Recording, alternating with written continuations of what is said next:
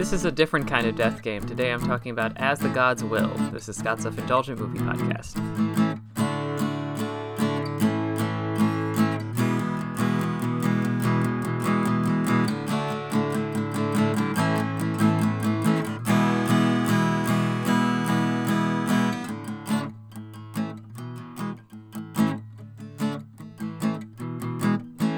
Hello, movie friends. Welcome to Scott's Self Indulgent Movie Podcast. I am Scott, and today I'm talking about Takashi Miike's As the Gods Will, which has uh, come up more recently because of, as for reasons I'll get into, uh, with the fascination with Squid Game. But uh, yeah, I thought this one's kind of interesting. It's quite different while still being very similar at the same time to Squid Game. So without further ado, let's get started. As the South Korean show Squid Game has exploded in popularity, there's been an odd, morbid interest in similar material, specifically death game movies and shows, competitions where the losers die and the winners are presumably scarred for life. And if you want one that decides to take a known genre known for gripping human drama and nonstop tragedy and decides to throw all of that out, I give you Takashi Miike's As the Gods Will. The film centers around lackadaisical high, high school student Shun Takahata, whose life is turned upside down when he's forced to play a lethal version of a childhood game. But despite surviving the first encounter, Takahata's nightmare is just beginning, because the game he's is just the first one in a series of contests he and his classmates will have to complete to get out of the day alive. So let's get the obvious stuff out of the way. There are a lot of similarities between this movie and Squid Game, specifically the emphasis on childhood games with a lethal twist, and things like a resident good guy and bad guy. But that's where the similarities end.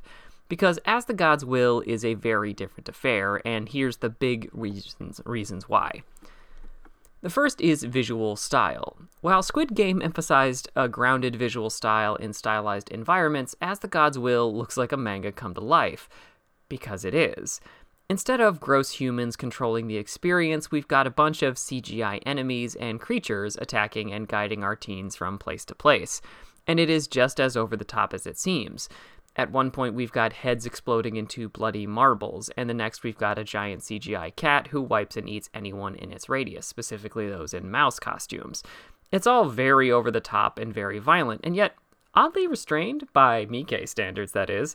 There's a lot of awful implied deaths, but they never get quite as gross as you think from the director of Audition and Ichi the Killer. Reason number two is the game approach.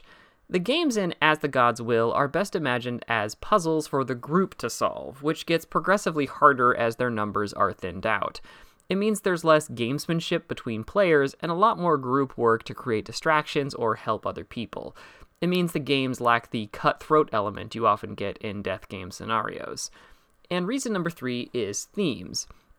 Admittedly, the themes in As the Gods Will don't cut terribly deep. That said, it does an excellent job at capturing the varied adolescent mindsets. For anyone who's been through public schooling and seen how seemingly arbitrary decisions affect your young life, there's a nugget of truth in being put into a series of death games for the amusement of the unseen gods. And we see how some people are unable to let go of their old status, how others choose nihilism, and some are just trying to work together and survive. It's a it's simple but effective for what the movie is. Despite being a more over the top affair, As the Gods Will is its own movie that's easy to recommend. 7 out of 10. This has been Scott's Self Indulgent Movie Podcast. Thank you so much for listening. Don't forget to like, share, and subscribe wherever you get your podcasts. And don't forget to join our Facebook group, Scott's Self Indulgent Movie World, for the latest reviews, discussions, and more. See you next time, everybody, and stay safe.